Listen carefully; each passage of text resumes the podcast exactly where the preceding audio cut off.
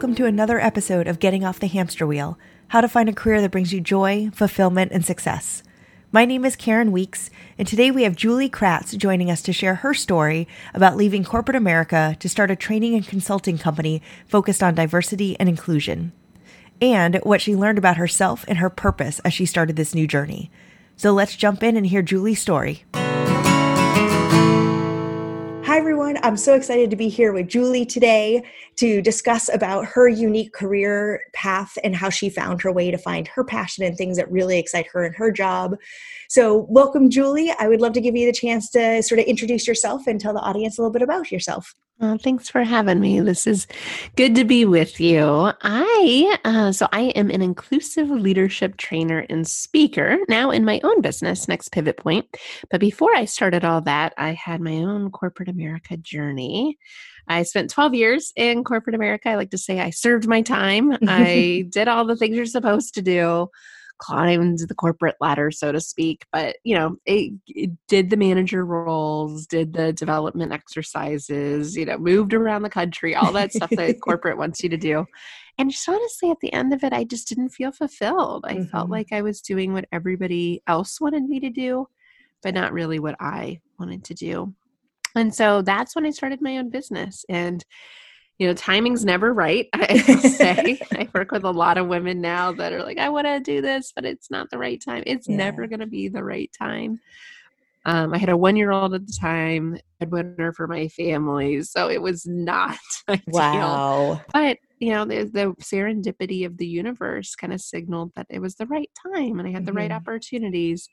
And I started doing leadership training, facilitation all over the country with women. And today now have really folded that work into overall diversity and inclusion because I've really learned about the power of allyship, being there for people that are different than you, whether that's gender or race or other dimensions of diversity. So that's what I do now. It's been a journey, but I really do find such great purpose in my work. I think this year's been a roller coaster ride. I bet. Really relevant, not relevant at all because everyone was focused on COVID and now super relevant again. So it's a bit of a knee-jerk reaction I've been going through, but it's I wouldn't do anything else. I mean, even at the darkest times, you just think this is the work I'm meant to do. I got to stay with it, even if it's hard, especially when it's hard. Yeah. Well, and it's interesting you mentioned about timing, because first of all, I feel like 2020 has taught us you never know what is going to happen tomorrow. So who knows what timing even means these days. But I do also think that there's a true relief when you find something that really empowers your soul. And, taking aside the privilege of, I can afford to do something like this, or, taking that to the side. Cause I know some people really need to be very thoughtful about those things, but if you are a happier person, that probably makes you a happier person at home. And, those things really trickle into your life. And so assuming you've got the support network to do it, timing is maybe not relative, because if it makes you a better person from a happiness standpoint and a more fulfilled standpoint, it actually is the right time because that impacts so many other places in your life. Yeah. Yeah. And I think people focus too much on what they've already done. Yeah. I haven't done that before. Well, of course you haven't. You never did the thing you're doing now before at one point. Yeah. And you can't put a price on happiness. Now, of course, we don't want to just volunteer all of our time and not have any income. But I do find if you dial into your purpose, you can monetize it. And there's people that can help you monetize it. What I love about the COVID world, online learning. Yes. And I personally am doing a lot of facilitation of online learning, but I'm also consuming online learning in a way that I haven't before because I didn't have the time or didn't think I did. And there's some really cool people out there teaching you stuff that are skills that are helpful for me to market my business, to monetize the gifts that I have. So you can always find that, but you're right. Dial into what drives you, like what makes you happy, what's happening on the very best days you have. there's something going on there, especially if you don't get to do that stuff very often. Yes. How could you possibly be happy if you're not doing your happy stuff? Yeah, exactly. And that's actually a perfect segue into sort of going back a little bit to find out how you got to this happy place. So I always find it fascinating when I hear what people studied in college or those who went to college or trade school or whatever, because in theory, that's what we think we want to be when we grow up. And most of us have no clue. But how did your journey start? You know, was it in school or what did you think you wanted to be? Oh yeah. You know, it's funny. I have a 6-year-old now and they start asking that question so young. Oh no. It's on her little card, you know, when you take the picture for school, what do you want to be when you grow up? And I was like, I'm struggling with asking her this question. Do we really need to start this now? She wants to be an artist. So I'm like, okay, cool. Like, let's keep it open. Let's keep it loose, you know? But you know, I was a kid that grew up in the 80s and 90s. And so that question I remember asked quite a bit, and I always did well in school, super achiever from an academic perspective. But I didn't know what I wanted to do. Yeah. And in high school, you don't really get access to business and, you know, even deeper like lenses of what you would study in college. And so I was fortunate because I ended up we had a DECA program, which I know those are available around the country. And some regions are stronger than others, but in Ohio, DECA was like a big deal. So, you learn business. And half the day of my senior year, I spent in our school store helping manage that and market and learn things. And we competed in the state competition that I got a chance to compete in and won, you know, first place in my category, which was really a confidence booster, especially for a young woman that I didn't always have the confidence that I have today. I certainly didn't have it as much then. So that was a real big deal. You had the trophy and everything. And, so to answer your question, I was like, a business. Okay. Yeah. I'm going to go study business. I'm going to be a business person. And, you know, I actually did enjoy the classes, not accounting. That was very hard, very stressful in that quarter of my life. For me, it was statistics. Like that class killed me. I remember the note sheet with all the formulas. Like, why is this helpful? Like, if I have to write all these little things so small that I can't even look at it. Oh, geez. But I do think back on those experiences and what it prepared me for. Got a great job out of college and worked at Caterpillar. And I remember my mom, I was raised by a single mom. And, you know, we just didn't have a lot growing up. We weren't poor, but we just didn't have a lot. You know, you kind of got what you needed, but not what you wanted. Yeah. And I remember her saying, like, you've made it, Julie. You're in corporate America now. The road's been paved by those feminists for, you know, equality. It's all good. Like, you're good. And I think I've arrived, right? I moved. Yeah. 2 states over, I'm by myself, 21 years old, in this development program, which is great. And I think this is it. I've achieved the American dream. I'm making way too much money for a 21-year-old. And, you know, so I spent 2 years in that training program. And I remember, I mean, one thing that I talk about a lot in my talks is there's this moment I'll never forget. About 6 months in, it took me at Caterpillar to look at the org chart, to pull the org chart open on our little system. And I printed it out and I remember putting it up because I wanted to know who the leaders were and who I could learn from. And I looked at the org chart and they actually had the faces next to them. And I was like, are these really all white men? Oh no. You know, like all of them. Yeah. Like 36 white male faces. There was one man of color in Asia, which makes sense. And you're like, huh. And one woman that happened to lead my division. So I hadn't seen it obviously until then. And I thought, huh, my mom said it was equal, but I'm getting a sense that's not quite what she thought it was. And this is early 2000s, which ironically is still very common today. Yeah. It has not changed very much. But I think that was kind of the beginning of the end for me of corporate America. Like, I don't know if I have the same opportunities as, by the way, all the other 10 guys in my leadership development program. Maybe I'm not meant to fit in here. Maybe I really don't belong. And then you got all these weird, subtle signals of not belonging on top of that from good intentioned people, but it was very unhelpful. And so, you know, the next 3.5 years I lasted there was great experiences. But I have to say it was it definitely required a pivot. So I love education. So I was like, okay, I'm going to go back to school. I'm going to get my MBA. That's going to change everything now. And then I'll be successful. I'll be, you know, the American dream again, the corporate. That's what everyone wants to do is corporate America, right? Mm-hmm. And yeah, that didn't work out again. You know? And you're kind of like, you know, I think for listeners, you know, if you're in your middle part of your career, especially you spend anywhere from 10 to 20 to plus years in corporate America, like most people have, you kind of just, I think you hit this lull of just, oh, this is just the way it is. I need to pay the bills. I need to support my family. I've got so much going on at home, especially now. How could I possibly, you know, be selfish and want more, change everything and look for things? But I gotta say, I mean, now is such an interesting time where talent has never been so accessible. You can work anywhere. I mean, 40% of jobs are done virtually. Like, this is amazing.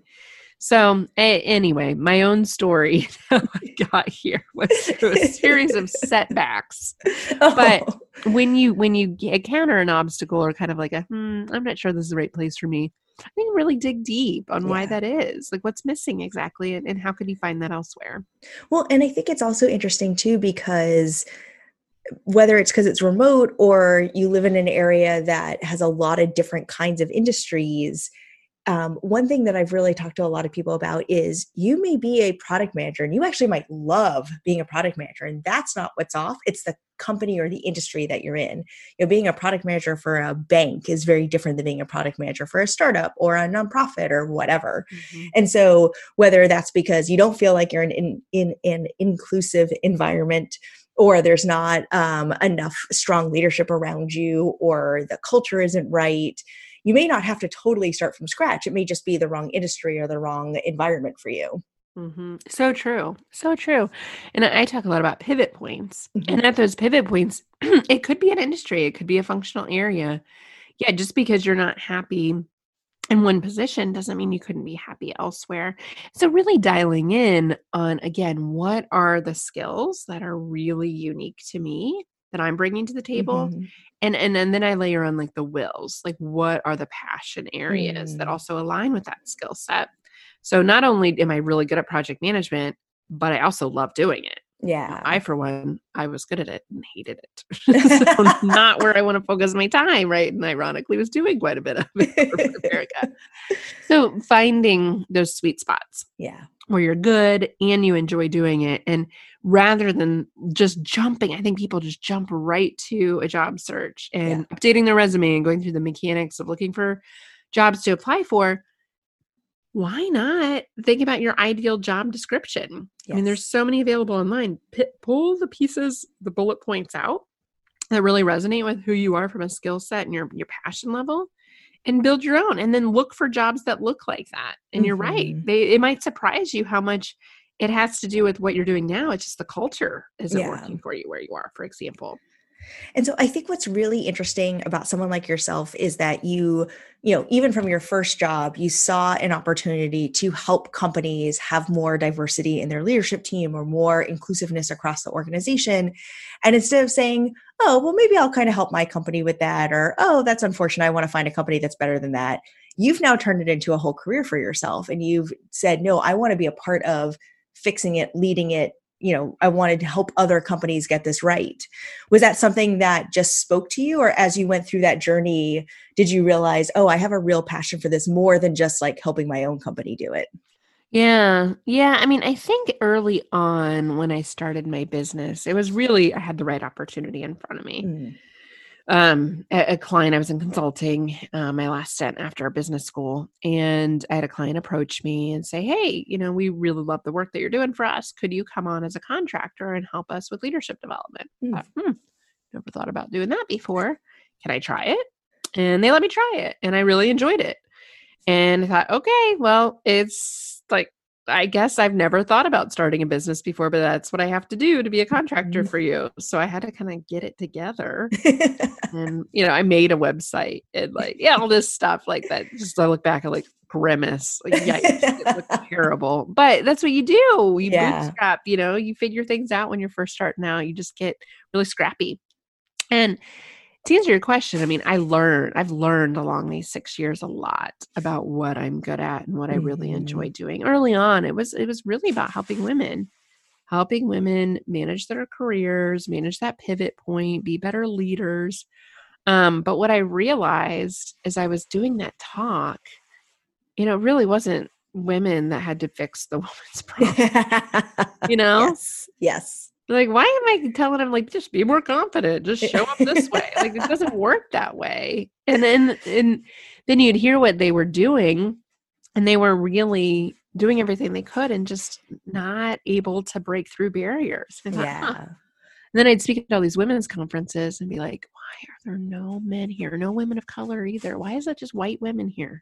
Yeah. Strange. Yes. So it's really, I think to answer your question, is really listening and being observant and curious as things evolve has really led me now to be like, okay, the problem I can solve. And this is really important, I think, to think about your work and the problem you're solving for people and articulating it that way when I have conversations.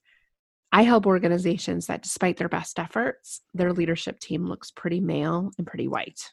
Yeah. And if that's you, which by the way, 92% organizations, that's what it looks like.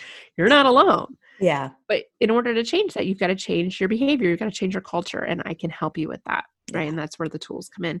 So it's identifying problems, being really specific. The message I love now about allyship, couldn't be a better time. Right. I don't wish what happened, but I'm so thankful that people are awoke to race relations and racism still existing, and how to be an anti-racist is such an important conversation for white people right now. And I love talking to white people about that. It's so fun, especially people that are combative. That makes it even more interesting, which a lot of people are very defensive right now. I bet.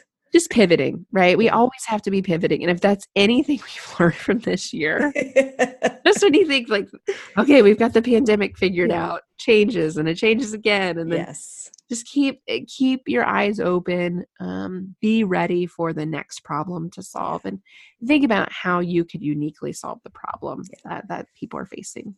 I think that's a great point, because I think a lot of times people think about, oh, this is the thing I do versus this is the way I can help someone or help a company. And even if you aren't on your own, right? Like going back to my product manager example, I'm a product manager who likes to think about the user experience, or can help a company think about, being more efficient, or I don't know, whatever the thing is. But, if you think about it that way, that helps guide where you're going to be the most successful.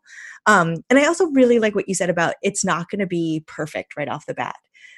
So again, even if you're, not starting your own company and you want to become a teacher or a nurse or whatever, there's probably a bunch of little steps to take in order to get there as you learn more about it. And if you wait until you're ready to totally dive in head first, you probably miss something about the journey, or you didn't know something. And all of a sudden it's like, oh, maybe I actually didn't want to do that. So just starting to try things out and dipping your toes in the pool is a great way to learn about this place that you think you want to go. Yeah. Yeah. And trial and error. You might think you want to do this, and then you get in and you realize it's totally different, which like my 6-month moment, like, oh, I don't know if this is a place for me. That's okay. Yeah. What I love about today's corporate work environment is people don't stay places for 30 years anymore. Yeah. There's really no incentive to do so. And I think we used to look at millennials as, entitled and inconsistent. And what the data shows is Gen Z is even going to be more so value oriented. They want to work for organizations that they feel valued and important. Yes. And as organizations, that really does require, adding a whole different value proposition to your employees than a pension and a Rolex or whatever you used to throw at people to keep them there 30 years. And that was something that was totally amazing to me when I first started at Caterpillar. I remember all these retirement parties with these cakes and these people, they're like, I worked here 40 some years. Like, what? Why? Didn't you want to do other things with your life?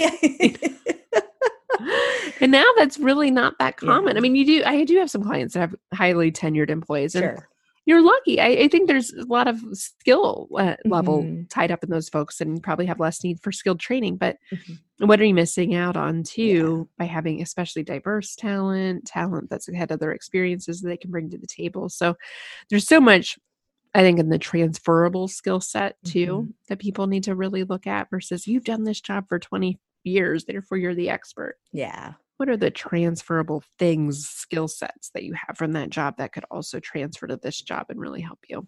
Yeah. And it's really interesting because you're right, especially, I don't know, 5-10 years ago, the whole jumpiness of millennials and all that stuff was such a stigma when in fact, yes, there are some people that are just always looking for the greener grass and like whatever, that's a different issue, but you know, they're just looking for a place that fulfills them and makes them happy and a job that works for them. And maybe something in their life has changed. And so they're looking for something that better fits that. And how horrible is that? How dare we like say, no, don't do that. Happy. Yeah, exactly. More for them. They want a career. When I like going to work. I mean, what's interesting, and I'd be so interested to see what Gallup digs up this year with employee engagement, but 35% of people are engaged at work. 35, oh, that's it. Yeah. And that means 2/3 of people are just going to work for a paycheck or grudgingly showing up at work. Like we could do better than that. Yes. Yes. And what millennials, Gen Z is saying, like, I demand that. Yeah. I will not go to work at a miserable place and stay there. And so corporate America has a lot of work to do. And I think we also have to, as individual contributors, as the workforce, also think, you know, how are we bringing unique value to the workplace too? Because it's also really competitive on that front with unemployment numbers lower. Yes. So what is your unique value proposition? What are your differentiators? What are the things that you can really emphasize that makes you different than other people? Because that's where you're going to get this really nice match. Yeah. And it's interesting because I have seen, you know, because I do a lot of interviewing for my company, and it used to be the question of, well, tell me about your culture. And they didn't really know what they were asking. They just knew they were supposed to ask it.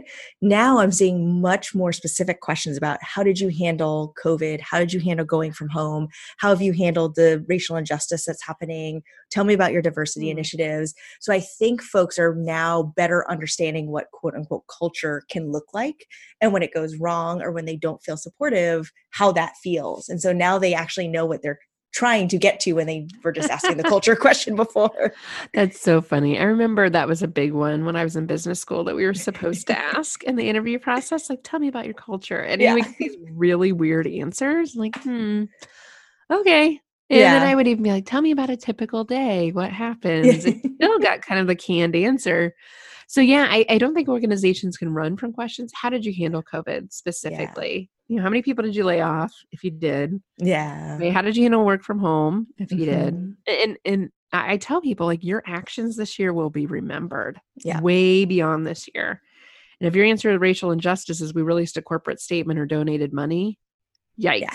Like, there's way more work that needs to be done than that, especially if you didn't take action and educate your employees and have a DEI strategy and plan. So you're right. Yeah. It's getting much more dialed in and more specific in those conversations. Yes. Which is great, because I think it helps people who are trying to think about their career changes. It helps them hone in on the kinds of companies they want to be working with and what is important to them. And it'll help them better assess if that company or that industry is right for them. Yeah. So I know we're getting close to our time here. So you've sprinkled a lot of advice in along the way, but is there any sort of one thing or your biggest learning that you want to make sure people walk away with as they think about maybe making their own career change? Yeah. I mean, if you're thinking about a career change or at a pivot point, I like to say, thinking about what's next. One exercise I do with my clients that I find to be really helpful, that if listeners want to take me up on this, it's a visualization exercise. If you've done visualization work before, super helpful. It's something I use all the time to reset my vision for the future, but just kind of close your eyes, 30 seconds, a minute or so, and really just think about, what do I want? Mm-hmm. And ask yourself that question like 6 different times. What do I want financially? What do I want spiritually? What do I want for health? What do I want for my career, for my relationships, personally, whatever aspects of your life matter the most? And just journal. Yeah. Put pen to paper on this and just spend some time unfiltered thinking about it. And I'll tell you, I mean, I think that exercise for me, especially the turbulent year we've had, resetting my vision about what do I really want? Why am I really doing this? And dialing in on that has always helped guide me, my business. So I think, and that'll give you lots of clues. I think when I do that exercise with my clients, they're like, holy smokes, I saw myself do like owning my own restaurant, or I saw myself doing this totally different job, or me with my family on the beach, whatever it is. You're like, oh, how much do you get to do that? None. Oh, we got some work to do. And then the beauty about having that vision is then you can set a plan in place to map out how to get there. I think that's why people don't do it, because like, I could never do that. I don't want to think about something I can't do. Well, okay. But yeah, of course there's a gap. You wouldn't want it if it was true. But let's build a plan. Let's set some goals. And I did that. I went through my coaching certification when I started my business, and oh my gosh, has that exercise totally changed the game for me and how I look at life, and how much more we really are in control of our own destiny, which I think is scary for people that don't want to own that too. Yes. But own it, and it happens. You manifest it, and then all of a sudden it starts happening. You're like, whoa, that's crazy. I could have done this all along. That is amazing. I love that. And I think it's something that people can also do, on their own, wherever they are in their journey, even if it's starting with something simple about, what do you want just within your life, or what would bring you, happiness or relaxation, especially where there's so much noise right now in the world. And then I love how you said, ask that question a couple of different times with different pieces to it. So thank you so much for joining us and sharing your story as well as your advice. I know real life examples are always helpful for folks. So thank you so much for joining us and sharing. Yeah, it was such a pleasure, Karen. Thanks for having me. Thank you again to Julie for sharing her story on how she got unstuck in her career. I hope today's conversation helped inspire you. And if it did, please consider subscribing to this podcast, sharing it with others, and leaving a rating and review on the platform of your choice. You can also check out our Facebook group, Career Changers, to continue the conversation. And don't forget to check out my Teachable course. Until next time, remember, there's always a way to get off the hamster wheel.